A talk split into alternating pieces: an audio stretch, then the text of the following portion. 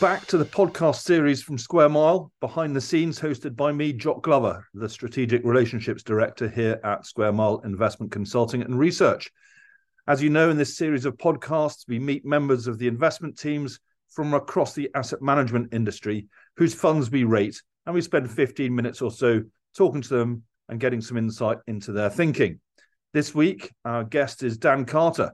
He's a portfolio manager at Jupiter Asset Management and he and Mitesh Patel run the 960 million pound Jupiter Japan Income Fund, which our analysts have awarded an A rating in our Academy of Funds.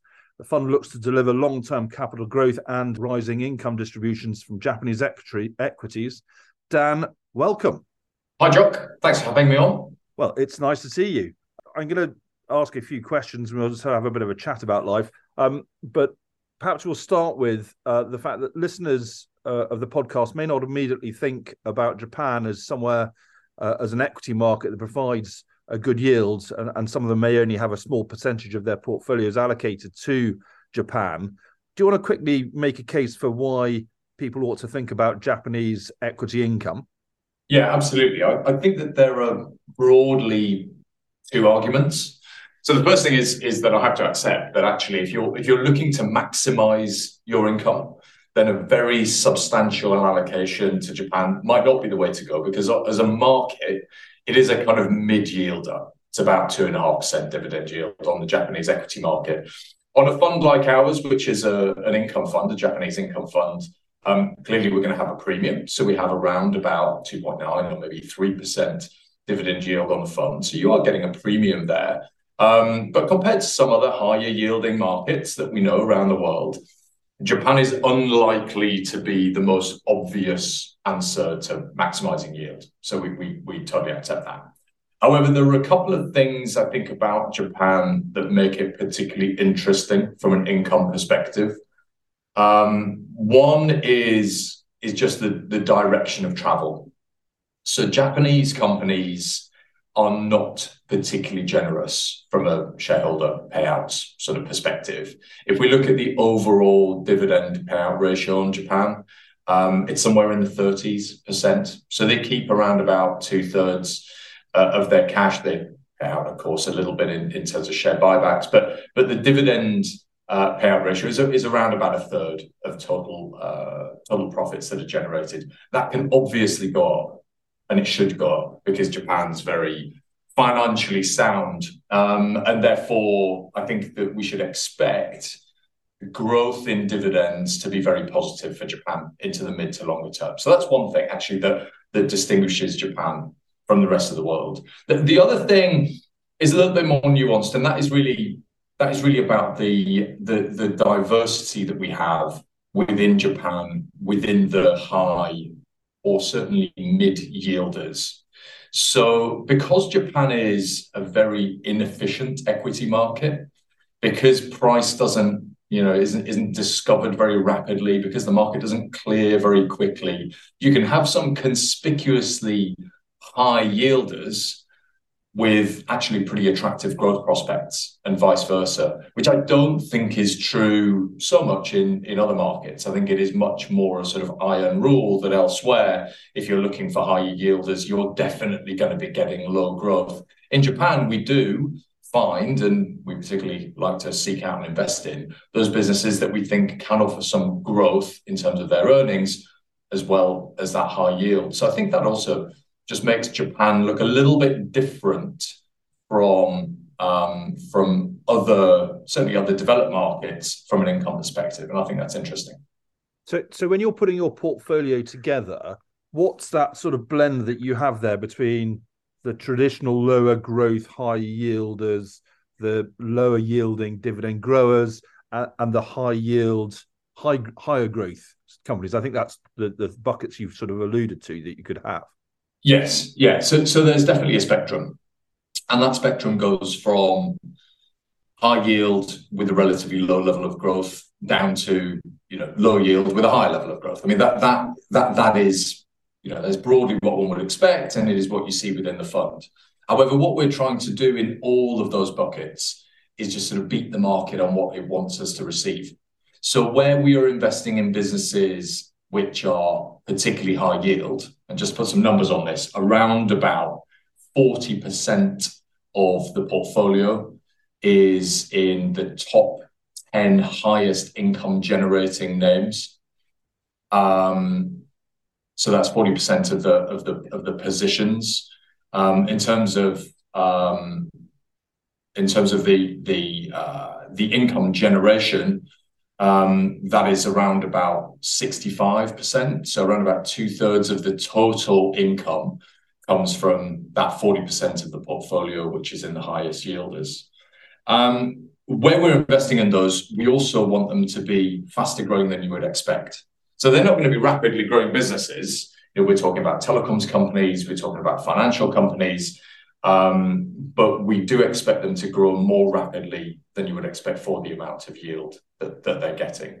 As we go down that yield spectrum, clearly the growth expectations go up, but those growth expectations should go up more rapidly than the yield expectations go down. So in each of these buckets, we're trying to beat the market. We're trying to get more income for any amount of growth or more growth for any amount of income.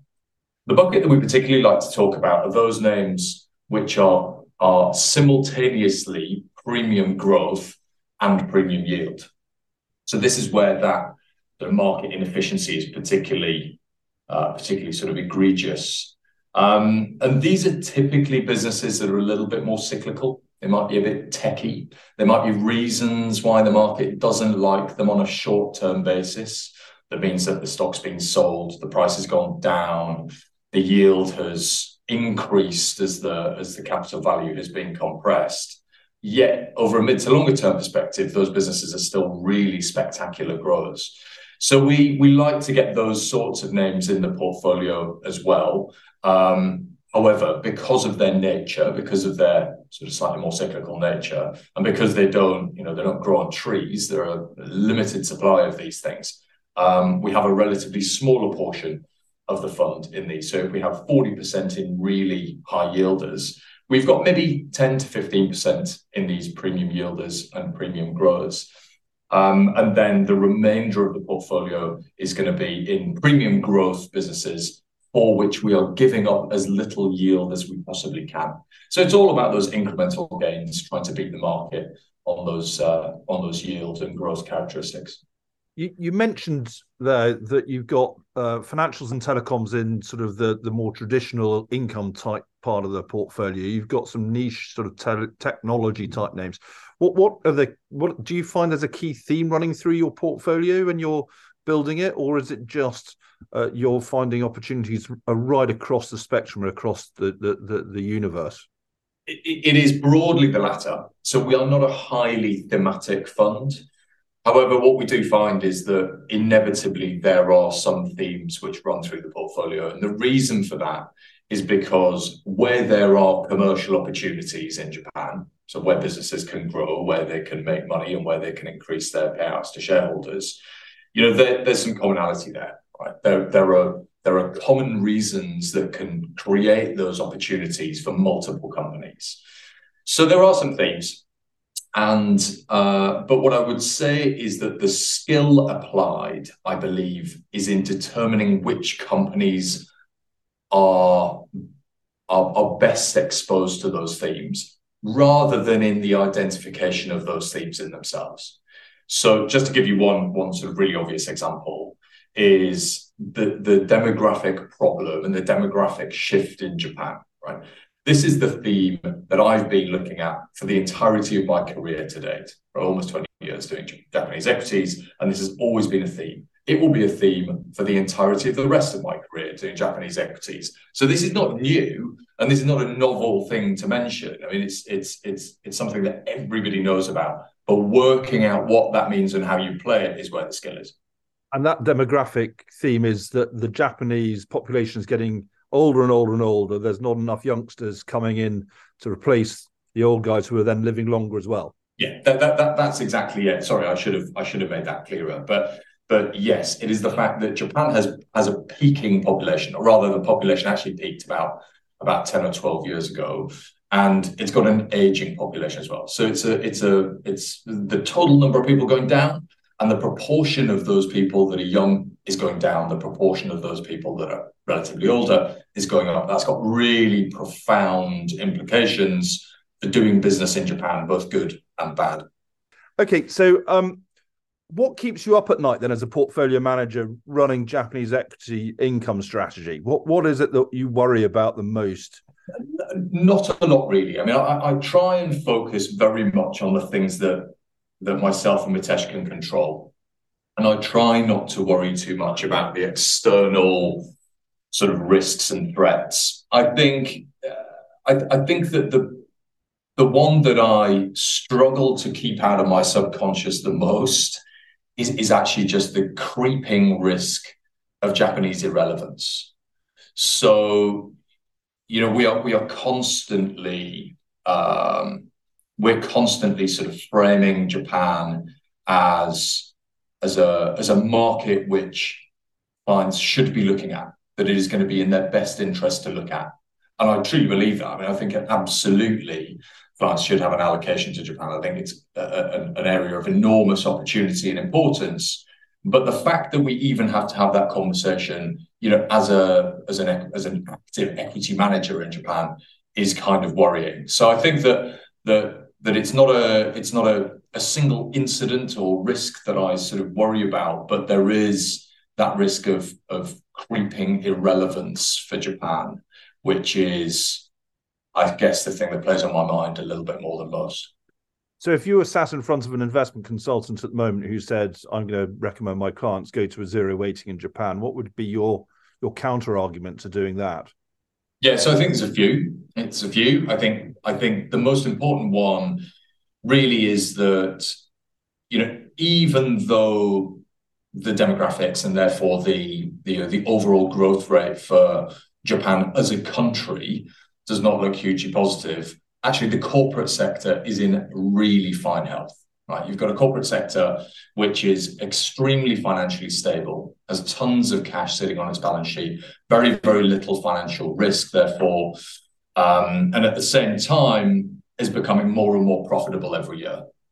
And I think that's a really nice starting point if you're going to be investing in equities to have a, a, a, very stable and increasingly profitable corporate sector that you can be dipping into. So I think that's that's the one thing. And then and then the, I guess the sort of second question that I often get asked is, well, why don't I just make an allocation to you know an ETF to some sort of index fund? And you know my answer to that, and you know clearly I'm sort of slightly feathering my own nest here because I'm an active manager, is that you know Japan is I think the least efficient major developed equity market in the world. If there is any market that you want to be a stock picker in, where you want to be an active manager, it's Japan, and that's backed up by I think all of the stats on um, on the, the the rate at which the market clears, on the proportion of funds which can outperform the index. All of that kind of stuff suggests that you've really got to be active. So I think you've got to be there, and you've got to be in a stock picking fund. But then again, I would say that. Thanks for that. Um, now, you, have mentioned uh, a whole lot of statistics there that uh, back up uh, why you should think about Japan. But do you have an interesting statistic from this week uh, uh, that you'd like to just share with the listeners uh, and the reasons why you think it's interesting? Uh, yeah, I think I'm not sure this one snuck in quite in this week, but certainly in the last sort of few weeks, we've seen just to go back to the demographic thing, we've seen some data on that. We've just seen that um, illustrated again, um, the number that I saw was that the total population in Japan declined last year by more than half a million people. Um, and broadly, that was around about three quarters of a million fewer Japanese nationals and you know maybe a couple of hundred uh, foreign nationals coming into Japan. Um, that's the 12th consecutive annual decline.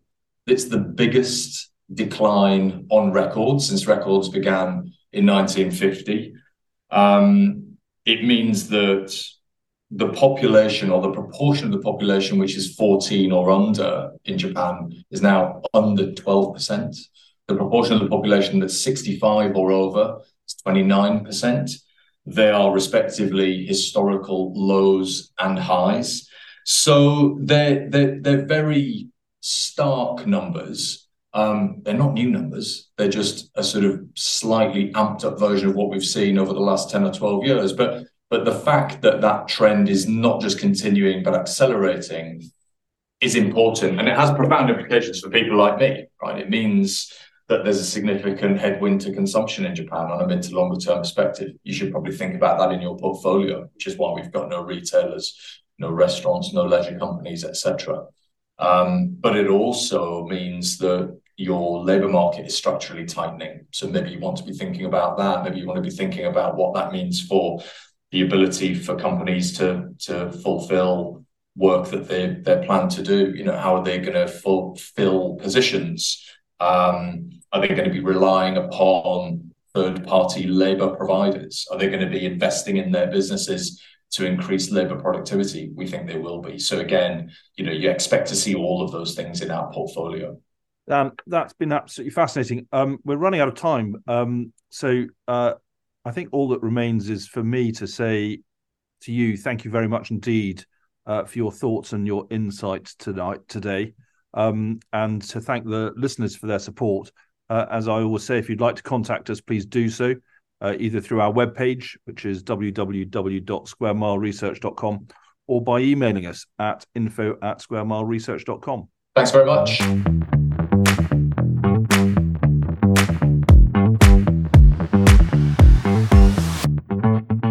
This podcast is only aimed at professional advisors and regulated firms and should not be passed on to or relied upon by any other persons.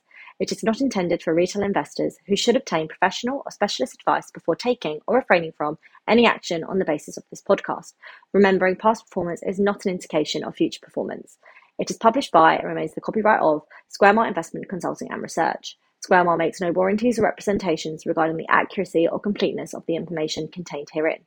This podcast represents the views and forecasts of Square Mile at the date of issue and may be subject to change without reference or notification to you.